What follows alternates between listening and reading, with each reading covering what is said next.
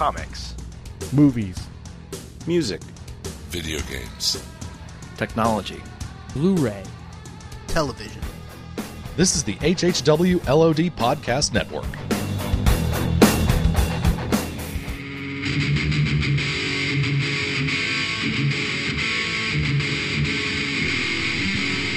You're listening to the Jersey Shore Podcast.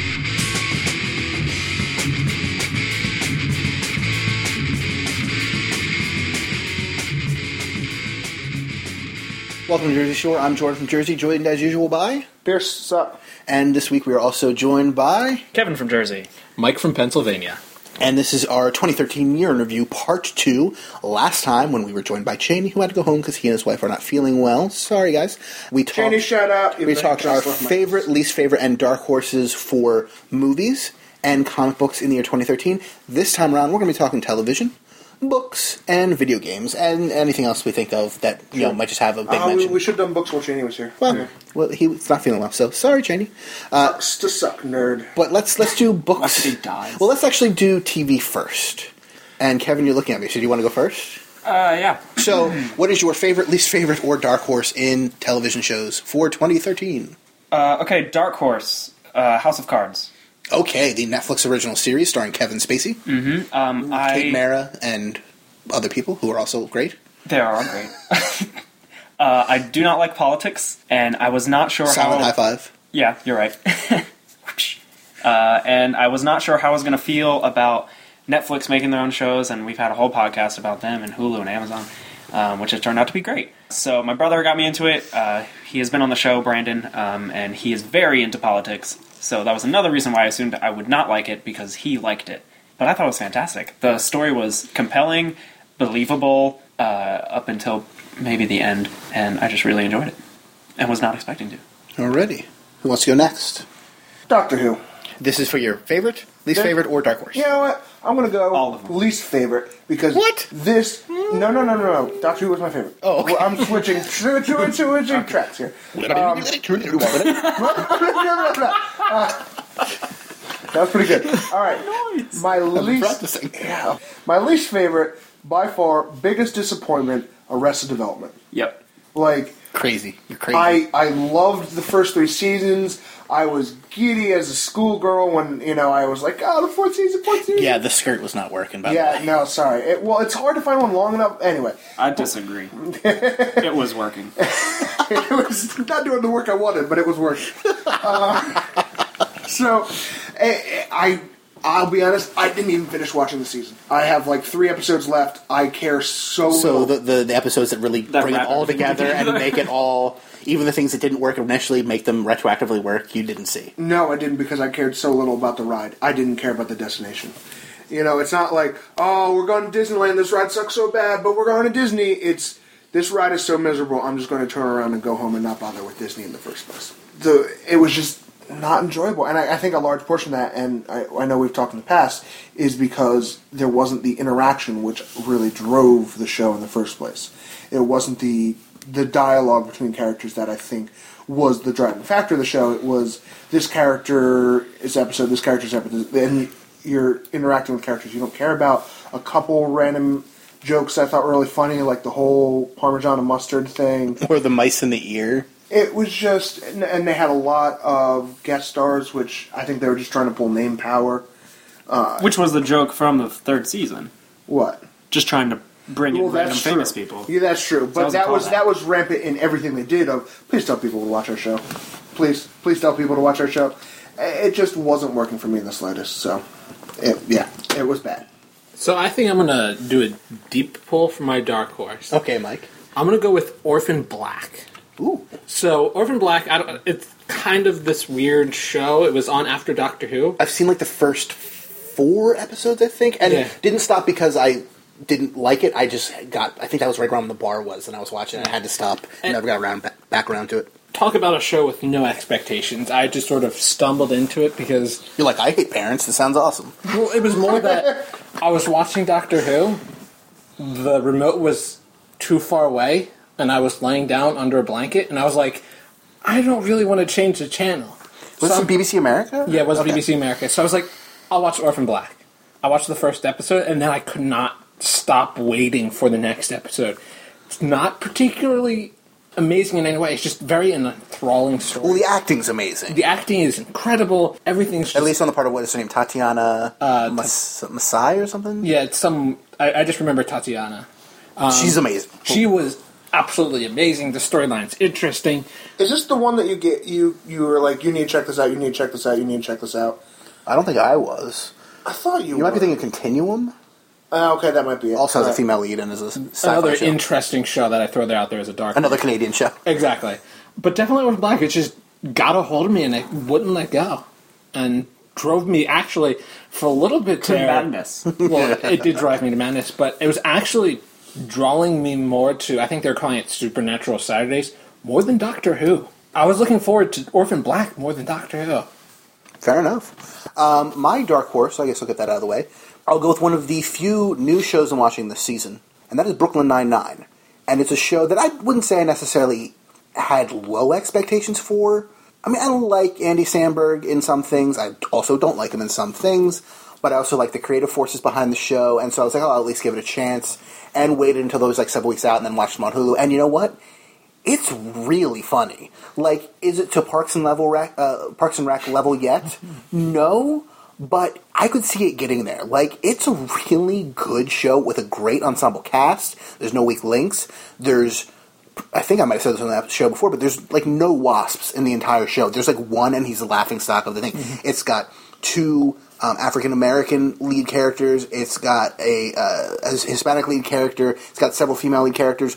Uh, one of the main characters is gay. Like it's just this great ensemble cast that covers like every part of the spectrum of humanity in this Brooklyn police you know district, and it's really really funny.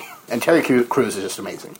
I'll go with my least favorite show next. Um, and sorry for disappointing you, Jordan, um, but it has to be Marvel's Agents of Shield You're not disappointing me. I didn't make it. because uh, you mentioned the diversity on your the previous show you mentioned, um, and Agents of Shield is all white, so white that two of them are British. Well, there's one Asian cast member and Oh, one character okay. who's half Asian, half British, maybe? maybe half Yeah. American. She's Skye. half, she's half Chinese. She was a Chinese pop star like five years ago. Yeah. Oh, really? Yeah, in real life, yes. Also, the obligatory Joss Whedon noun as name. Yes, Yeah. yes. mhm. Nature now has Yeah, exactly. So But I'm, Buffy's not a. Uh, no, it's Yeah. well, yeah. uh, so I I like the actors. I think that they And could how be much have you given seen? more. I'm just curious. I've seen all but the most recent two episodes. I think just because of finals. okay. Um, I don't know how many. That it felt like six or seven. That sounds right. I think they've aired like nine, maybe Okay, now. So yeah, there you go. Uh, Eight so or nine. most most of it, um, and I really liked the pilot, and then it all just went downhill from there. Uh, I, I didn't enjoy the story or the writing. It wasn't actiony enough for it to be thrilling, and it wasn't funny enough to be a comedy. It was not exactly in between. I don't think it was trying to be either. so it's like every Joss Whedon show except Firefly, and that the first season is uneven.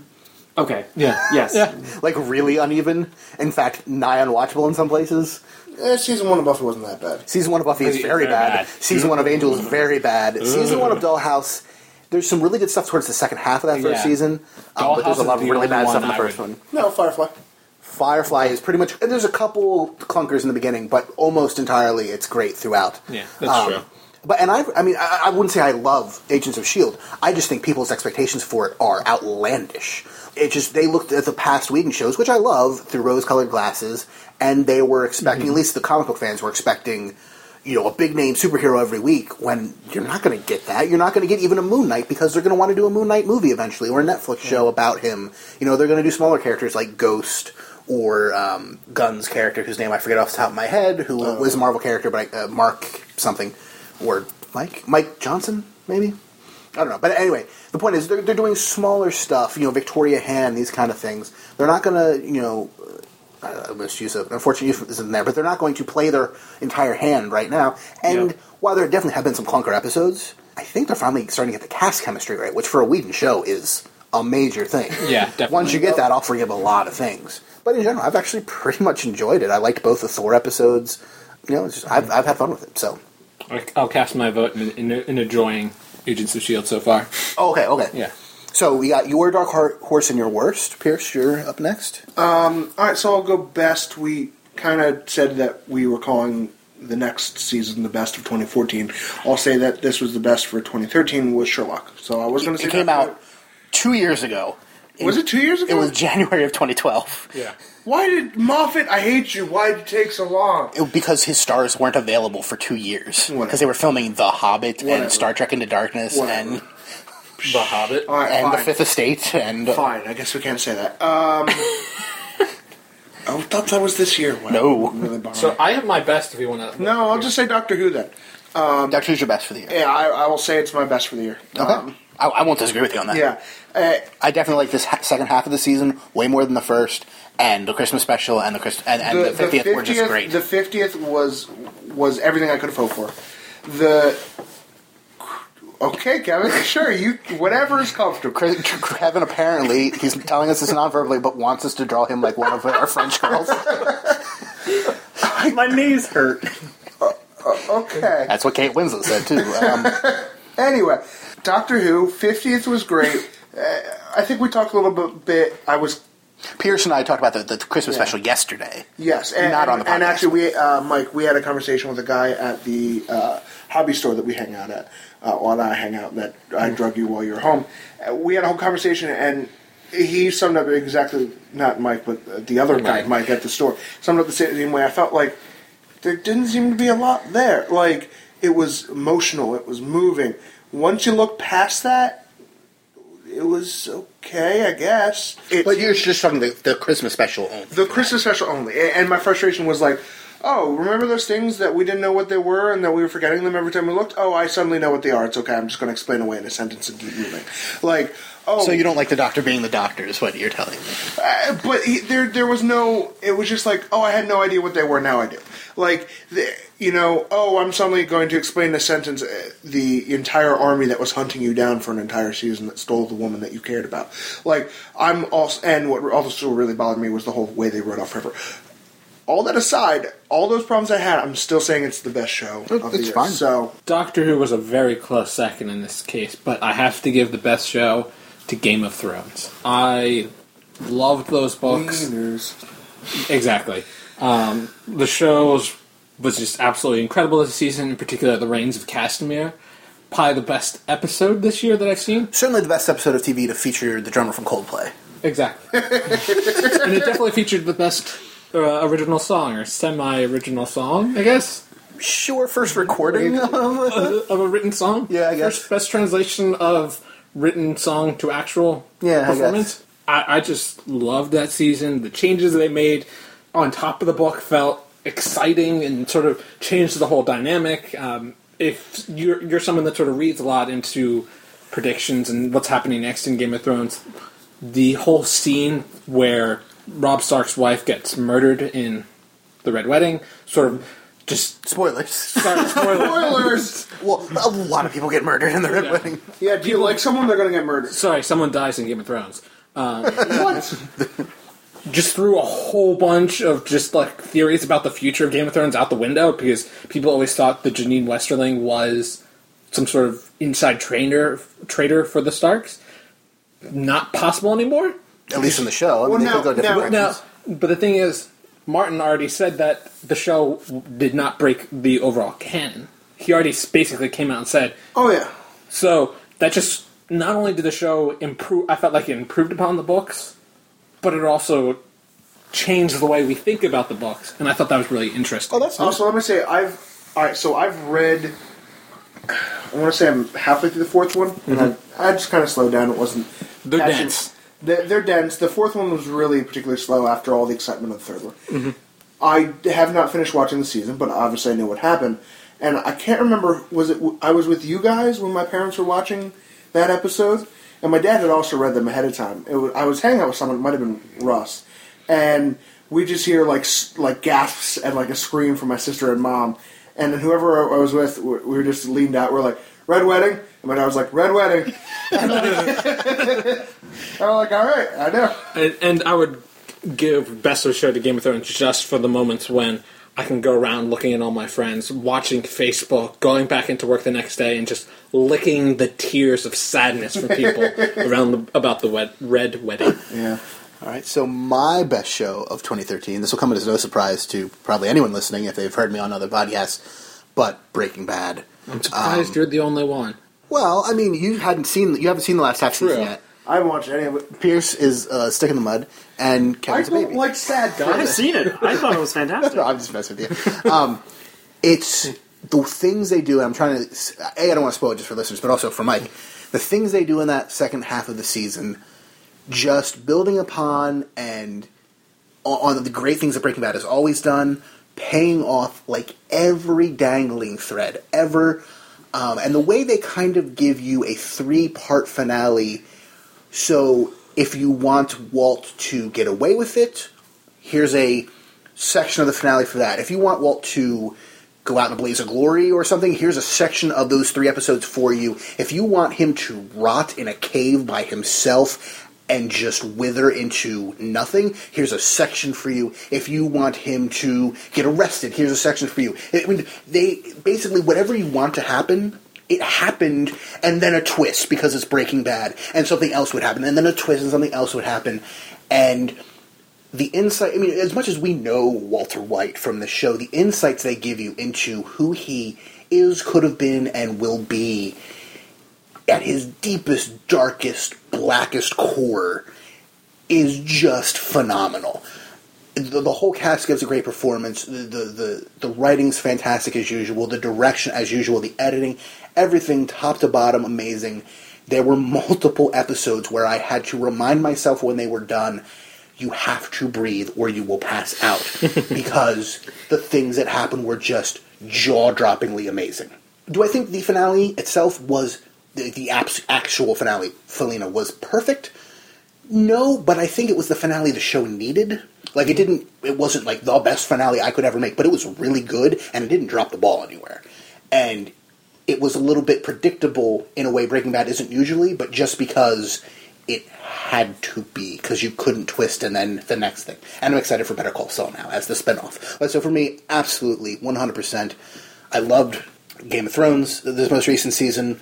Um, I loved Sherlock two years ago. Uh, did you give your best, Kevin? Not yet. Okay, well, I, I might agree with you. I don't know as well. But even though there was a lot of good TV this year that I could point to, Breaking Bad is the one that every season, or now half season, from since season three, season three, I was like, this is the best season of television I've ever seen. They can never top this. Season four did, then season five A did, and then season five B did. Just kept getting better and better and better and better and better, and I will miss it, but I'm glad I got to see all of it. So I have an interesting sort of counterpoint in my worst of 2013. Was it Breaking Bad? No, no, no, no, by no Which you haven't seen. We've already made this clear. No, I'm going to tell you about how another fantastic television show ended Was it Dexter? in the worst possible way. I've only seen the Um, first four seasons. I'm okay. in the most rage-inducing, fist-punching moment of my life, I will name Dexter. I, I, as someone who loved Dexter, I consider Dexter probably before this season one of the best shows I've ever watched. And I know there's people who drift off after the Trinity uh, season. That was pretty much me. Well, I've only seen the first four seasons because they're the ones that are on Netflix. Exactly. I do know that, that people say it got progressively worse, and then the finale was just. bleh. See, see, after Trinity, I would agree that it's not. It doesn't top Trinity, although it does get close at moments. And Trinity, just for anyone who like only kind of remembers, that was the John Lithgow season. Exactly.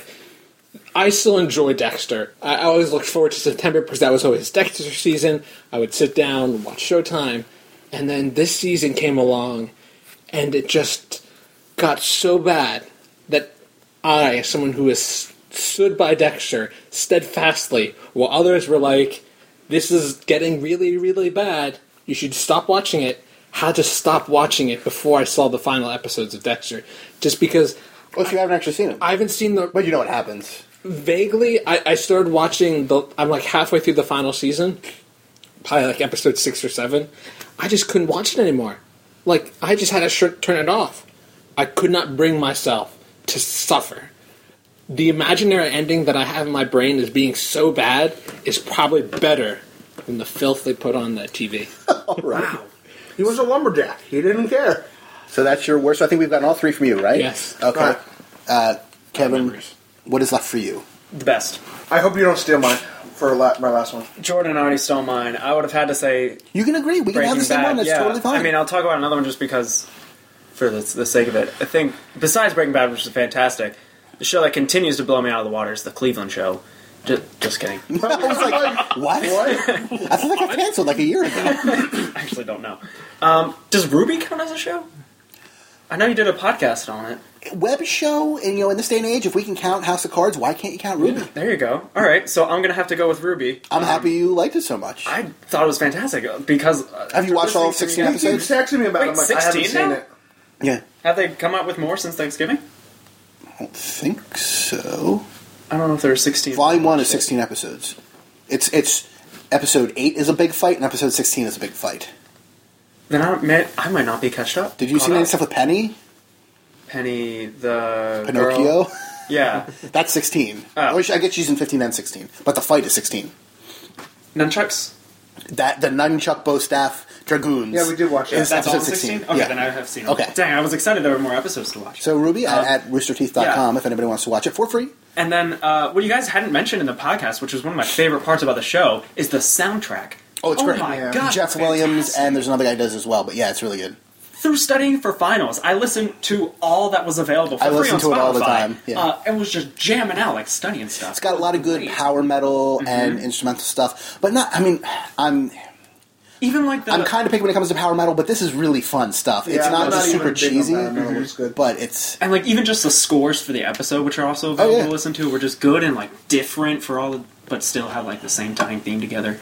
Uh, so the music was fantastic. Uh, I'm not usually into.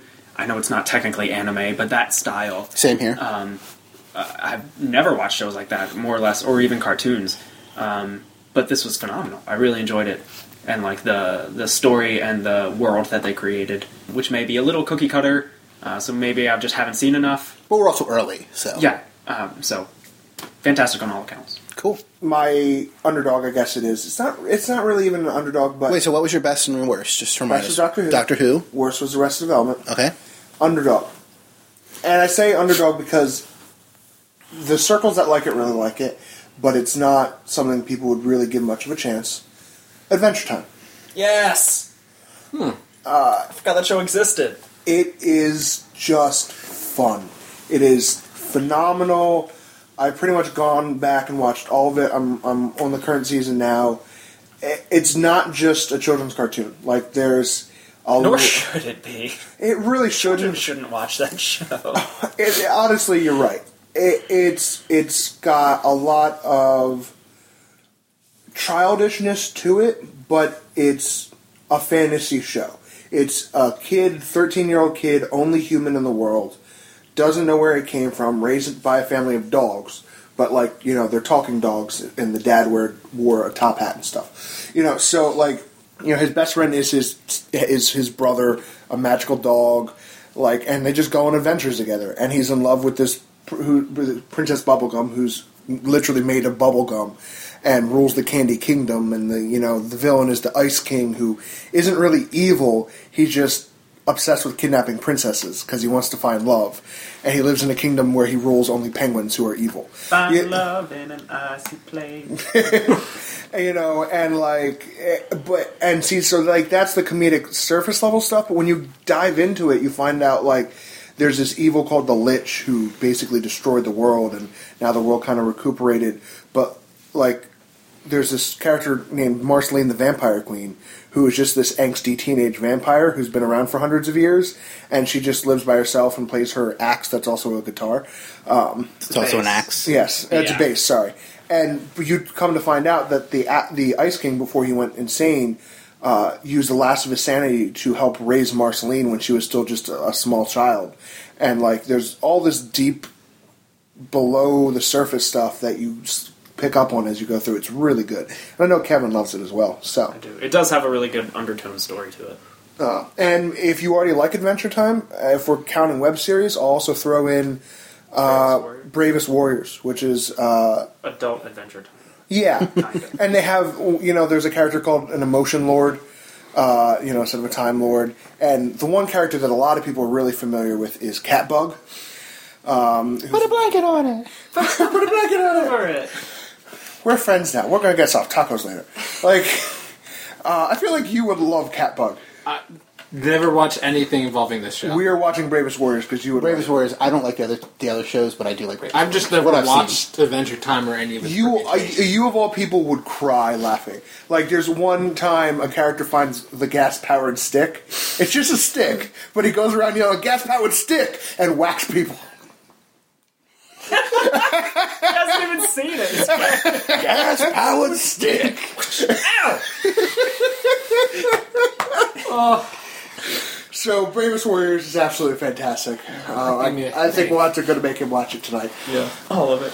So yeah, that's my underdog. So I think I'm the last one with a choice, and mine is for the worst TV show I've seen in 2013. And and to caveat this, something looks bad to me, or I watch an episode and it's just bad. I don't continue watching it, and that's not to make myself sound like I only watch good things. But if I don't like it, I don't watch it.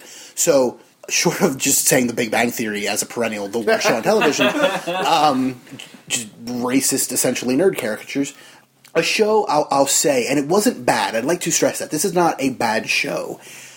It was very well acted. It was nicely moody, um, very gorgeously shot. But I've seen it done before many times and done better. Was a, I believe it's, I, I forget who produced it. I want to say it was a British Irish co-production set in New Zealand with Elisabeth Moss, who's American, as a Australian cop going to New Zealand. But it's called Top of the Lake, and it's kind of that same Twin Peaks, the killing young girl is murdered, or in this case, um, turn, she's pregnant and they're trying to find out what happened. I've seen it all, and I've seen it done better. I watched the whole first season. There were a few things that made me go, "Oh wow, that was really cool," and the rest of the time I was pretty much bored because I've seen it before and seen it done better. And oh, this I, I said on, on a previous episode recorded, it might not be out yet, but um, I'm probably one of the most feminist members of this particular group of people. That said, I've seen the female cop in the male dominated precinct trying to prove that she's just as good as everybody else so many times now. And look, you don't need to prove it because it's 2013, and except for a few old guys who are this close to retirement, I'm pretty sure everyone's pretty okay with a female cop now, or female doctor, or female post uh, postal worker, or whatever Seems like an odd call. it's just at, at a certain point i've seen this same story of just trying to prove herself and stand up to the sexism of the workplace i get it sexism in the workplace is terrible at the same time if you don't have anything new to say about the subject you're just gonna fade into nothing so it wasn't a bad show it was just probably the most disappointing thing i watched this year Okay. Top of the Lake. Gorgeous. And if you've never seen a show that deals with those themes, you might really well enjoy it. Elisabeth Moss is very good, and she gets naked at one point, which was nice. Um, yes, I just talked about feminism and all this stuff, but hey, can't help it. Um, as did guys. Orange is the new black. There, there was guys who were, oh, that was a really good show, too. That was a very good show. As someone who A show that took like half the season to kind of like a Whedon show to like find its footing, and then when it did, Mm-hmm. Was every great. moment that preceded it like just fell into lockstep with, oh wow, we were leading to this, we were leading to this really dark and interesting yet still really funny character piece that looked into all aspects of society, and yeah, th- there's a great one, Kevin. Um, I think you were the one who said it first, right? Orange- yeah. Yeah, okay. I wasn't sure if it was your Mike, Yeah. but there's a show that that deals with Women in the workplace. well, women, but but it deals with um, feminism and misogyny and misandry and all this kind of stuff. But it does it in a way I haven't seen before. That's true. and not just tons of nudity. But I mean, it really did. It delved into various women of all different walks of life, including a uh, a post op transsexual and and all these different things that I have not seen done on television before and done super super well So and made you care about all these characters, even the ones who were terrible people. Yeah, you they cared like about them. People I hated. Pennsatucky is a, a horrible human being, Ah. and I felt so bad for her in that show. yeah, so- that was that was a show where By the end, because the first Yeah. couple episodes, it's it like was kind of rough, and I was just sort of drifting through them, and then like middle of a Saturday, I just hit that mark. it's like episode six, seven, or eight, or somewhere in there. it hit me a little bit earlier. Oh, good, but, good. Once we got rid of the family. But then Yeah. it just was like, what happened to the past like day? Because I just sat there watching it, and by the end, I was curled up on my bed holding a pillow. And I being think I watched it straight Oh, through no. over the course of 24 hours, like the day it came out. Oh, no. And so I was like doing some other stuff, and I was just like, all of a sudden it got to the point where it was like I had to stop doing other stuff while I was watching it. attention. It was like, what? What happened now? Oh my gosh! And Laura Prepon and all these other things, and okay. So I'm excited for season two. Big props to Netflix throwing it out there. It's such a good job. It does not get enough mention. I mean, there, there's been a couple duds, like the werewolf thing, which was supposedly terrible, Yeah. and they're doing some kids programs, so I haven't obviously watched that. But um, in general, most of the stuff they've done is really good. In, in particular, And I like the rest of House the of season Cards. Oh yeah, it's Just like Kevin Spacey, please keep talking. and Derek, do anything. um, Derek, which was a co-production where BBC aired it first over in England. I think it was BBC, maybe maybe Sky, but I'm pretty sure it was Channel Four. And then Netflix got it as a Netflix original for the US. Um, the Ricky Gervais show, which I was expecting to be super offensive and just because he plays a man who may or may not be mentally retarded working in a nursing home, and I was just waiting for this to be just offensive on so many levels, and it wasn't it was it I thought it was going to be. Everything about the trailers everything said it was but I was like I'll give it a chance. And it was it made me come really close to crying several times. It was excellent. I didn't know Ricky Gervais had it in him to not be a jerk when he could have been so easily and instead he won me over Great. so I'll have to watch that. like I want Vince Vaughn to do something like that somebody who I normally hate in just about everything except Lost World Jurassic Park where he's my favorite I was about to character say, there's one movie I do not hate him in. and it's I Jurassic want him to do that thing where he, yes, he plays an a hole Yeah. really well, and I get it. I don't find that funny, but I want to see him stretch and do something like Ricky Gervais. You know, I like Ricky Gervais and other things. But I'm not see, putting him in the but same see, category. Ricky Gervais, and this is getting really off topic. He stretches too much, where he tries to be too artistic, and he tries to be too provocative. And sometimes it works. Sometimes it comes across as creative. Sometimes it just comes across as artsy and kind of douchey. Like Invention of Lying.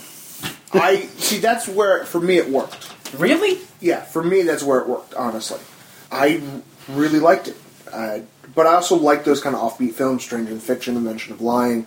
I don't know what genre you would call them, but I like those movies. Um, another secondary dark horse that I just thought of because we're talking about comedy stuff. Um, Zach Stone is going to be famous. It again Yeah. another show that takes several episodes to find its legs, and then when it does, I'm almost happy it got canceled after the first season because the ending is so perfect to make it one complete story that it's a shame it got canceled. But at the same time, it's kind of perfect as it is. Yes, those first couple episodes, there are some funny things in them, but they're rough. But then it becomes so much more in that second half of the season uh, for an MTV show of all things, starring Bo Burnham, who's awesome. Yeah, he has a new special, but He does. It's called um, what is it called? I don't know. It's one word. What or something like that. I don't know. I it's like what, like what with a question mark. Not as good as the first one. Not bad, but the first one's definitely better. There's more than two. What Oh, Burnham? oh, he has a couple specials. Yeah. Sure, there's a few. On Netflix? I don't know. No. He had Uh, words, yeah, words, sure. words, and they had this one. I mean, he's had other clips on YouTube and stuff, but I don't know if he has like a full length special other than those two. But anyway, um, so books. Should we get books out of the way? Sure. Yeah, let's do books quick. I don't have any books, so All right, then I'll start it off with. I'm going to start off with. Don't take mine. I, I'm going to assure you that you're not going to take mine because the DSM five. I'm going to start off with the worst book, Okay, um, and that. that'll give Pierce a chance to start with his best Yes. and not Yeah. stolen. So Is it, I thought you were going to pull it out in No. your pocket. I was going to be like, what? I carry it with me. for, for listeners at home, uh, Ke- uh, Mike just pulled Hold his on, phone out of his pocket. I, I was going to look up the name of the book, but I actually remembered it. It is Storm Front, Book One of the Dresden Files. Now, I, oh, we're going down this route. th- this this rabbit hole, and I feel like I should explain this a little bit. But so Storm Front is the first book of the Dresden Files, and it came out a long time ago, probably in the early two thousands. And the Dresden Files was a TV show, right? Uh, books came first, then they made it. Okay, because I was going to say I know the name. So actually, I, w- I played a uh, Dresden Files RPG game over the summer, and I got really interested into the universe. And I figured, hadn't read the books, let's get into it. And now, in the past, I've read uh, Furies of Alera, which is another Jim Butcher book, and I adored it. It's a fantastic book. I recommend book series, and I'd recommend it to anyone. It's basically ancient Rome means Pokemon. Oh, all right. What? Exactly. I wasn't but it's fantastic. Um, so I pick up the Dresden Files, book one, and to say it was a hard read is putting it lightly. Dresden is a bad character. He's despicable. He's slimy. He wears a duster. Yep. Um, it's just a whole bunch of really like he's introduced to vampires, and all they're doing is having sex. And we haven't even gotten to the sex vampires yet. He's not even making this up. It's I'm the not- worst part of the whole thing. It, it gets so worse. I mean, vampires. There's just so much crazy stuff, and it's like every time I feel like Dresden opens his mouth to a woman, I feel like so dirty inside. I feel like you need to apologize. yes, I just need to find the nearest woman and say I'm sorry. um, and not just it's not always just Dresden. Sometimes it's just I feel like the woman, the women in this story, and this sort of broadly goes against the Dresden Files as a whole, gets put into these situations that feel supernatural and put Dresden in this weird superhero. Like it makes Dresden out like sort of a, as a white knight. It's like the perfect situation for it. It just feels dirty. So what I'm gathering is that I've been incorrect all this time, assuming that the Dresden Files was a police procedural, and I'm not joking. Uh, it sort of is. It's private investigator. He's a wizard. Yeah, but see, that was a big chunk I was missing. the supernatural part. yeah, yeah. I was thinking it was like I don't know. Uh, No, it is all the way supernatural. He's a wizard. He actually puts himself under the yellow pages as wizard for hire in Chicago, in like a normal setting. Um, and people routinely laugh at him for doing so.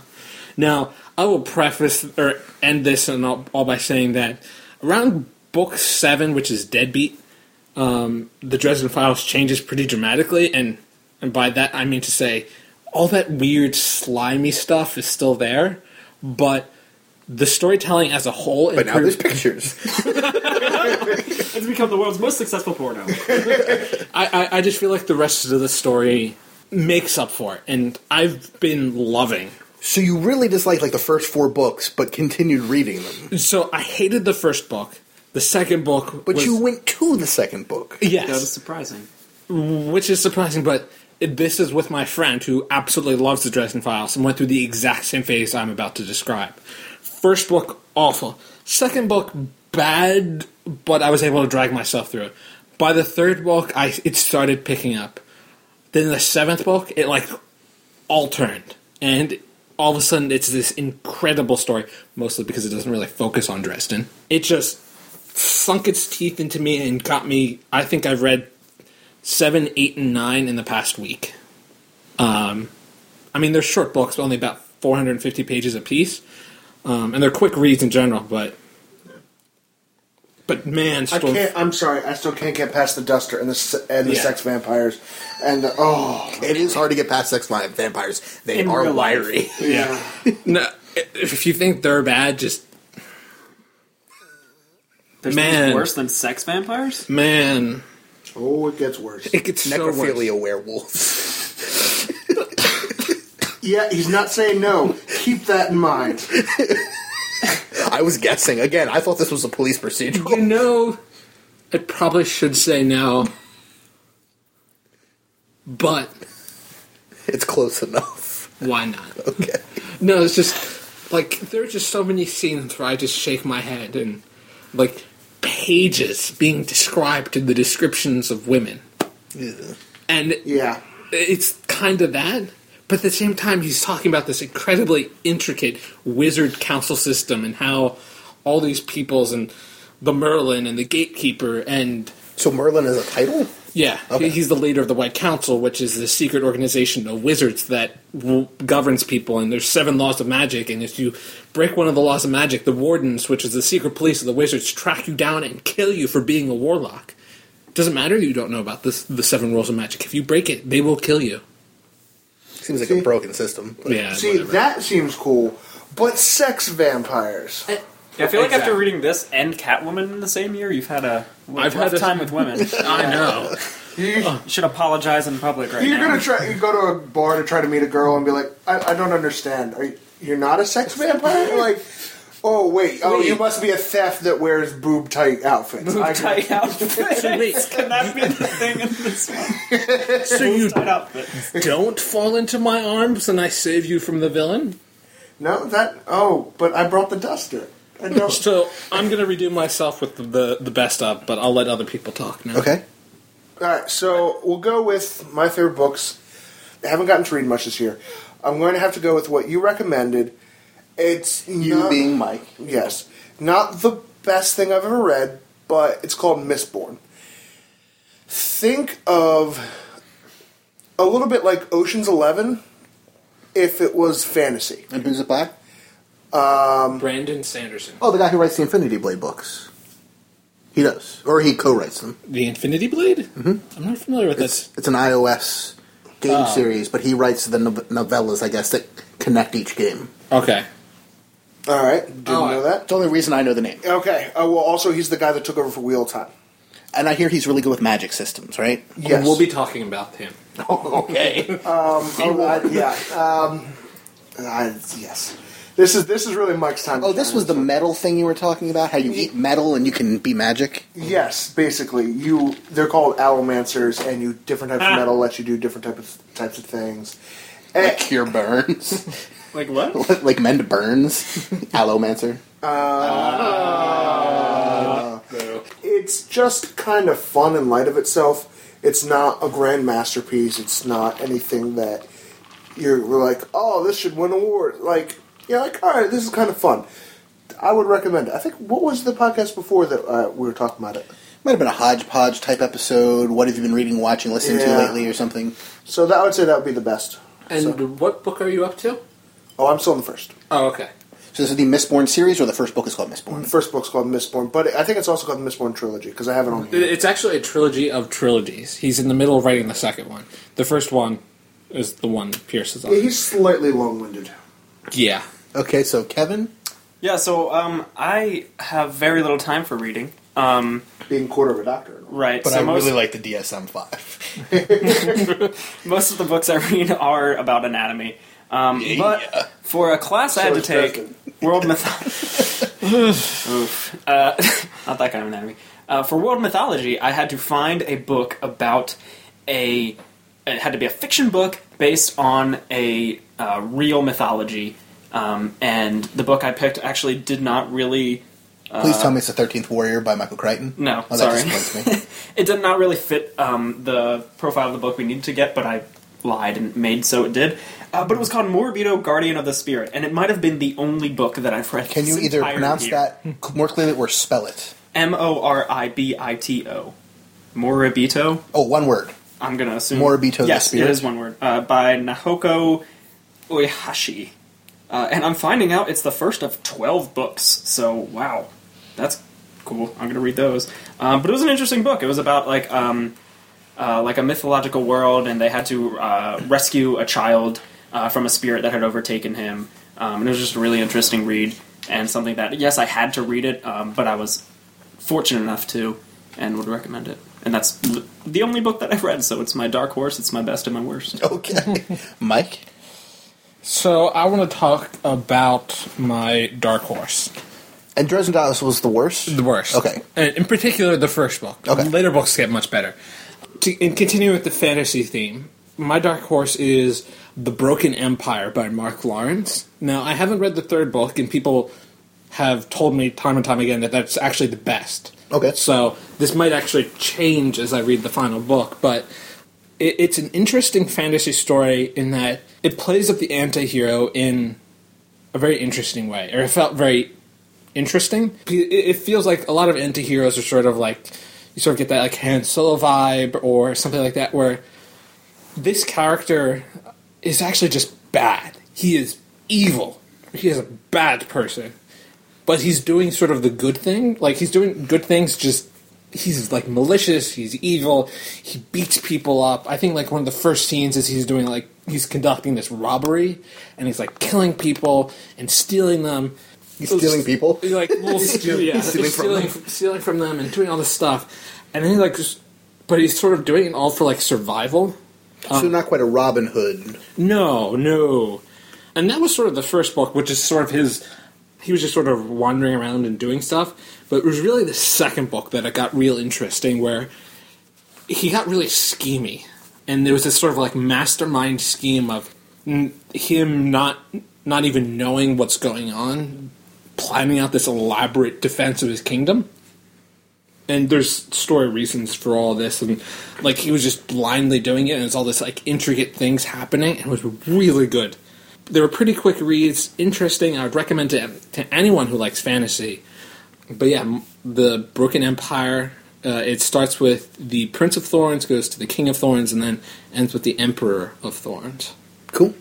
Worst. Ah, I've read so many non-fiction-y church-related things. Um, So all of them. some of them are a little rough. I so I, I, I know we don't talk about church-related things. I won't. I will just talk about this guy's style of writing.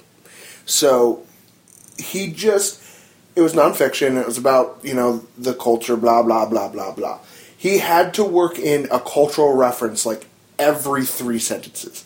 So it was all like, "We're like superheroes. We're like this TV show." It So was stereotypical youth pastor. it was it was so frustrating. I'm like, yes, I get it. You're using Could you hip tell from the way he was writing that he was wearing a V-neck? a really deep V-neck. Uh, no, but my mentor met him, and he's shaved head with the goatee and all that jazz. So yeah, hmm Perfect. yeah, exactly. That whole persona. It just it was so blatantly obvious he was trying to be hip. I couldn't continue reading. I just quit. I'm like, I'm done with this. I get what you were trying to say anyway, so I quit. So that would be by far my worst. An unnamed book is your is your Uh, Church Zero. okay. All right. By I don't remember. okay. Some bad person. Yes. So I'll wrap it up with my best of 2013, and this is book one of the Stormlight Archive, or The Way of Kings by Brandon Sanderson. Okay. Um, now, Pierce touched on this briefly with Mistborn, but you go to a Brandon Sanderson book for its magic systems. It's they tend to be very intricate. There's um, a lot going on, but they're incredibly well defined to the point where, in the instance of Mistborn, he has an appendix at the end of the book, it's like, this is what this metal does. This is this is its properties. This is how long it lasts. This kind of stuff. It's Which is apparently why the um, Infinity Blade guys went to him when they Yeah. wanted to write the novellas. It's like, we need to make sure our magic system story makes as much sense as our through line plot narrative, that it all works and the rules are consistent. Exactly. He does that incredibly well. In fact, he actually has his own three role, three rules of magic in the same way that uh, Asimov's three rules of robotics. Or there's it's Sanderson's three rules. They're it's as a writer, I would highly recommend you go look at his writing class, which you can get free online. But so the Way of Kings takes this intricate approach to magic system and applies it to almost every facet of society. He builds this incredibly complicated social structure where women, for instance, are the only people who can read. Men only do they do the fighting, they do the farming. Women do some of the more academic professions, whether it's bookkeeping, scholarly stuff, history, poetry, art. But they also have this whole concept of a safe hand. So I, I guess sort of in the imagery of like uh, is chastity the word I'm looking for or What, purity? okay, chastity. Yeah. All women keep their I think it's their left hand covered. And See this, but see, all this kind of seems a little too ornate. Like, that will there's a reason why it's 10 1000 page books Wow. um, and he's Yep. just about to release the second one um, and i think it comes out at like and 11 he'll probably die before. exactly But although he's a very quick writer so I'm, here's hoping so it's just incredibly Let me just say, it will still be finished before the Kingkiller or King's. Uh, yeah, Probably. Yeah. but it's this incredibly intricate system but he takes some of these like what happens to a society where men don't read I think we're living it. Yeah, I was just gonna Well- say. I, I read a book. But it's, it, it- it's not that men don't read. It's men are almost forbidden to read. That had some pretty interesting social structures where when people or nations go out to war, they sort of have to bring the women along just because how are they going to keep track of all of this? um, but then there's like some really interesting magic systems that are briefly touched upon in the book, but there's a lot of depth there, and there's these intricate ma- uh, magical items called the Shardplates and Shardblades.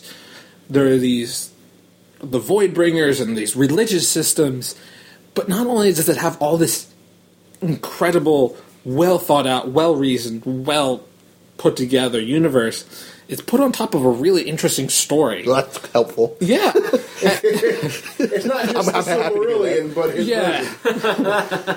I, it's kind of sad that it took so long to bring it up, but I mean, you sort of go to a fantasy for like its intricate, crazy, m- mystical worlds, but the story of some of the main characters in the Stormlight Archive or the the Way of Kings are just heart wrenching and interesting, and I need to read on. And like I'm, it's just an incredible book. It at times it got really close to The Name of the Wind, which is probably one of my favorite books of all time. I, I second that. It's it's up there for me really high. it's easily if you like fantasy i would recommend it if you want something just out there i would recommend it just Wait, to, wait, which one are you recommending?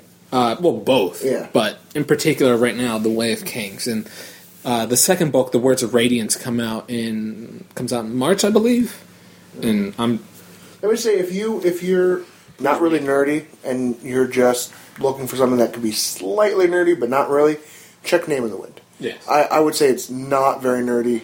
I, um, I would agree with that it's by many cases it is not very deep in fantasy Yeah, I would say it's Harry Potter level. So you know, Harry Potter really reaches out to anyone, and I think it's the same with Name of the Wind. it has a little bit more adult themes but as far as Absolutely, fantasy yeah, yeah, it is at the harry potter level So And Pierce, I think you have one more. underdog. Do I have one? If you don't have one, that's fine. I'm just trying to think through here. Like, have I really read anything? Yeah, and I do have one. Um, it's not really one as much as collection here. So, uh, a couple of us in our group of friends play this game called Warmachine, and there's what's called fluff around it. It's the story behind the game. So you know they're different armies, and it's why are the armies doing different things and what right whatnot. And they write a lot of novellas, right? That's the word novellas novellas. So short, longer than short stories, but shorter than books. And there's a whole website called Skull Island Expeditions that uh, publishes these short stories. A- and some of them have been surprisingly good. Some of them have been short stories published on the internet, but uh, they're they're authorized fan fiction, which in my mind makes them a lot better than you know actual fan fiction, which I hate. So yeah yeah, so that would be my underdog because they haven't been that bad. Sorry to cut off so abruptly there, folks, but part two ended up being way, way longer than we expected. Um, in fact, it's long enough for two entire episodes. So our two part 2013 year in review becomes a three part 2013 review. Part three will be out next week, in which we talk mostly about video games. There's actually a lot of really good discussion there, and we talk about a few other things thrown in as well. Anyway, thanks for listening to Jersey Shore. This has been Jordan from Jersey, along with Pierce from Jersey, and Kevin and Mike and uh, Cheney, who was there in spirit, if not actually in the room. And uh, have a great week, everybody. Thanks for listening to Jersey Shore. You can contact us at jordan at legionofdudes.com. That's J-O-R-D-A-N at legionofdudes.com or follow me on Twitter at jordanfrmjersey.